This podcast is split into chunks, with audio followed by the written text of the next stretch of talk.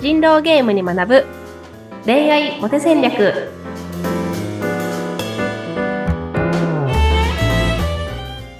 皆さんこんにちは。恋愛コンサルタントの渡辺優香と。インタビューを務めさせていただきます。ズッピーことズシヒテツグです。ゆかさん今週もよろしくお願いします。よろしくお願いします。はーい。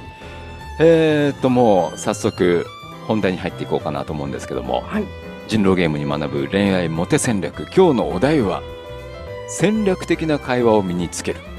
狼陣営で勝つための会話の大前提です。うんうんというタイトルをあらかじめねゆいかさんからいただいていたんですけどはい戦略的なはい会話を身につける。これどういうことなんでしょそうですね。あの、狼陣営で勝つときに、その大事な考え方として、その目的を持った会話っていうのがあるんですけど、うん。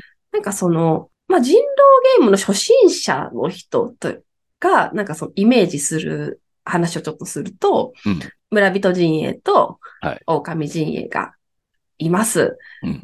で、人狼は村人にバレないように振る舞いますみたいな話なので、はいはい。なんか村人のふりをずっとしていれば勝てるんでしょ？みたいな。うん。素直な村人って感じでいればいいんでしょ？っていうふうに考えがちなんですが、まあ普通そう思いますよね。ううん。ん、うん。でも人狼ゲームで人狼が勝つためには、もうちょっといろいろ考えることがあって、うん。だからその、例えば人狼仲間の陣営が二人いた場合に、うん。よく一人目に死ぬ狼の役割のことをファーストウルフで、うん。最後に死ん、最後まで生き残る役割をラストウルフなんて言ったりするんですけど、はい。自分は今回ファーストウルフの役、立ち回りをするんだとか、自分は今回ラストウルフの立ち回りをするんだ、みたいなことを考えたり、うん。その、今日の釣り先を自分じゃない方に誘導する会話をしたりうん。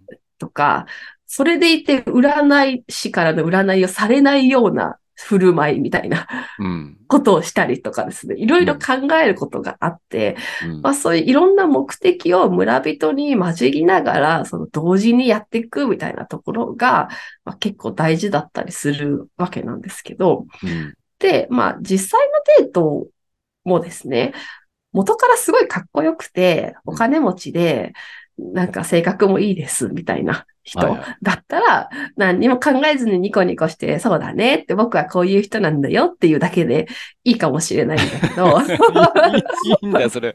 そういい人お金持ってる人はいいんだ。でもそうじゃない人のためにもじゃあ話を聞きましょう。はいはい。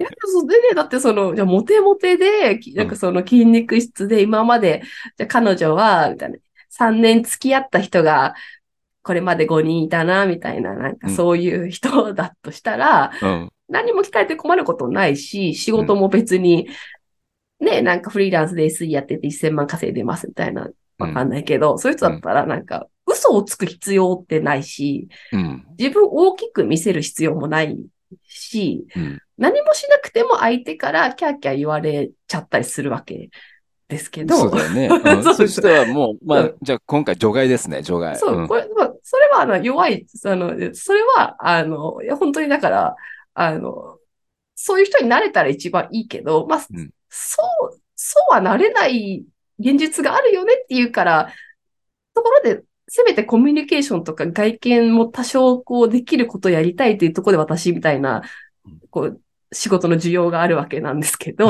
そうかそうかいい今ね話聞いてて意外と今ゆいかさんが言ったことがゆいかさんの理想なのかなと思ってなんかこうねかっこいいしモテるし年収も1000万以上あってちょっと筋肉質とかって言ってて、はいはいはいこれこれが実はゆいかさんの理想なんじゃない？そうですね。まあ私の理想ですね。はい。じゃあ今日はそううでない人のためにちょっと戦略的なことなんですね。そうです私の理理想であり、私の旦那さんなんで、本当に素晴らしい人なんですよっていう、うんちょっと自慢みたいなあれですけどね。今のってゆいかさんの旦那さんなの？いや、そうですね。なんかめちゃめちゃイケメンだし、背も高いし、なんかスポーツやったら、なんかマイナースポーツだけど、日本で何十位ランキングです、みたいな。それで、フリーの SE で1000万以上稼いで会社の経営者で私の娘の保育までしてくれるっていう素晴らしくないですか？えそれって今、本当に、本当に。いや本当に？え あ、そうなの？あ、うそうなの？あそこまで今、プライベートをぶ、ぶっちゃけたんですね？あそうです、そうです。なんだ、じゃあ、ゆいかさんもう、いいじゃん。もう、もう。仕事とかしなくていいじゃん。確かに。本当に専業主婦でも全然暮らせるんですけど。いなんだ。別にそうそういう。なんか、ざ、残念だよ。ゆ、ゆいかさんがこう苦労して苦労してこういう道に来て、あの、みんなにこう教えをね、してくれるのかなと思ったら、もう大丈夫なんですね、ゆいかさんはね。いや、そう。ですね。まあ、お金のために働いてるわけじゃないっていうそうか、そうか。ことですかね。そうか、まあ。私も一回、その離婚してとか、えーあの、うん辛い恋をした時期があってとか、うんまあ、そのいろいろな悩んでな、何百万も自己投資したことがあるから、もちろん今このし仕事してるわけだし、まあ、その自己投資した結果、いい人と出会える自分になれたよっていうことでね、あの、取っていただけたらありがたいんですそうだね。うん、わかったわかった。なんだ、ゆいかさん、なんか絶好調なんだ。わかりました。はいありがとうございあ、話を本題に戻しましょう。ます。はい。戦略的な会話を身につける？ううんん。うんうんうん。狼陣営で勝つための会話の大前提。こそ。うなんです。なので、あの、目的を結構複数持って、バランスよくこうやっていくみたいなところがうん、どうしても大事になってくるっていう。ただ素の自分を伝えればいいっていうわけじゃないよっていうところがあるんです。うん。うんうんうん。で、じゃあこれがその実際のデータはどういうことかっていうと、うん。なんか相手にも興味を持って話を聞かなきゃいけないしうん、でも自分の仕事も魅力的に伝えなきゃいけないし、うん。次回のデートの約束もしないといけないし、はいはい。共通点も取らないといけないし、笑顔じゃないといけないし、みたいなのはうん。だんだんチェックポイントみたいなね、テストの。うんうん。これができたら5点、10点みたいな感じのイメージにだんだん近づいていっちゃうわけなんですけど、うん。でもさやっぱ大前提として、その自分の、なんかその、今日のデートっていうものに対して、うん。こう、ここだけマストでやろうとか、うん。で、こういうふうにややっていこうみたいなものをさ考えられてるかっていうのってすごく大事で、うん。なんかその、行き当たりばったりのデートになってしまって、会話に目的がなくなってしまって、なんか、デートって難しいな、みたいな質問とかってよくうんもらうんですよね。なんか例えば、会話が途切れないコツが知りたいんですとか、女性と何を話せばいいかわからないんですっていうような、あのうん話をいただくんですけど、はい。なんかこういうのって例えば相手にあんまり興味がないんじゃないみたいな。何を話せばわからないというか、あなたは何を、あの、その相手から知り、聞きたいんですかみたいなね。うん。うんうん。なんかそういう感じになっちゃったりするかなっていうのはあって。なんかその会話、会話自体にやっぱ目的っていうのを自分の中でしっかり作るっていうのは大前提かなって思っています。うん。なるほどね。あの、まあ、これから付き合う、あの、お互い興味があって付き合いたいんだっていう時には、こう、戦略的であっていいと思うんだけどうん、うんうんうんいざこう、付き合い始めたら、でもやっぱりボロって出てくるもんじゃないですか。うんうんうんだからこれはやっぱ、あの、付き合うぞっていうところまで行くためには戦略的な会話ということなのかな？そうですねうん。なんかこれは、あの、人狼初心者が、こう、陥りがちな失敗でもあるんですけど、はい。人狼初心者って、こう、嘘を言おうとしちゃうんですね。うん。例えば、占い師が、私たち、占私占い師ですって人が二人手を挙げて、まあ、それがどっちが本物か人狼も分からなかったっていう時に、まあ、それでもどっちか一人偽物で自分たちの仲間の狂人って呼ばれる人が出たりすることがあるんですけど、はい。その時に、なんか、A さんの方が真実っぽいなって、で B さんの方がちょっと偽物っぽいなって思った時に、うんでもそのまま言っちゃうと、A さんに騎士の護衛が入って夜襲撃できなくなるから、うん B さんの方が本物って言っといた方がいいんじゃないかな、みたいな。うん。なんかそういうことを考えて嘘を言おうとしちゃうっていうのがあるんですけど、はい。なんか嘘を言うっていう感覚になっちゃうと、うんあの、なんか不自然さが出ちゃうので、うん。その、あなた人狼でしょ怪しいみたいな感じになっちゃうんですよね。うん。なんか人狼ゲームもドロドロの心理ゲームですよね。まあ、それでハマる人も多いのかもしれないけども。そうですね。んえーで、その、ボロを出さないっていう話なんですけど、うん。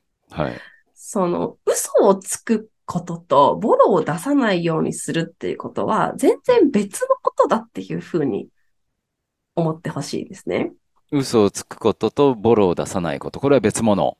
そうなんです、そうなんです、そうなんです。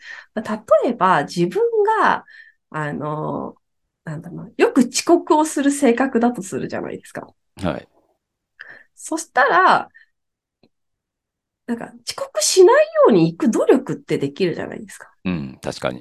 でもその遅刻をしないようにする努力を半年付き合って半年続けてから1回目遅刻しちゃったっていう時の、うんいや、でも俺正直遅刻とかしやすい性格なんだよねっていう一言と、うん。初回デートから遅刻してきて、うんなんか、いや、俺遅刻しやすい性格なんだよねっていうその一言、もううん。インパクトが全然違うじゃないですか。まあそうだよね。そこにね、努力があったのかどうかっていうのそうそうそうそうそうそう。なので、その努力できることについては、うんなんか、最初から明けっぴげになんか、俺こういう人だけど受け入れてねみたいな話をする必要っていうのは全くないですよね。うん。うんでも一。方で、なんか、例えば、なんだろうな、まあ、今まで彼女がいたことがないとか、うん。そうそういうことに関して言うと、うんでもそれをこう、彼女どれぐらいいないんですかって聞かれたときに、うん。なんて答えるかみたいな、うんそ。のちょっと、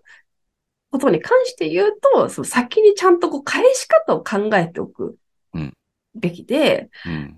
で、あの、例えば、その、もう3年いないな、みたいなのを嘘をつくみたいなことが選択肢に入ってくる場合もあると思うんだけど、はいはい。うんでも3年いないっていうのを、なんか真っ赤な嘘でついちゃうとやっぱバレちゃうので、うん。なんか例えば、その、付き合ってはいないけど、すごい仲のいい女友達がいて、うんなんか二人でご飯も、そのデートも結構たくさん行ったし、手繋いだりもしたし、みたいなうん。なんか付き合ってる感じだと思ったけど、あの、告白をそういえばしてなくて、そのまま終わっちゃったな、みたいなグレーな人がいるんだったら、それをちょっとなんか1ヶ月だけ付き合ったことにしちゃうみたいな、うん。なんかそういうこう、ちょっとだけうん事実と違うけど、なんか似通ったことあったっていうんだったら、うんまあまあまあまあ、それもありかなと思うんですけど、うんそういうのが本当に全くない場合は、やっぱり嘘をつくと後で結局それで別れの原因になっちゃったりすることあるので、うん。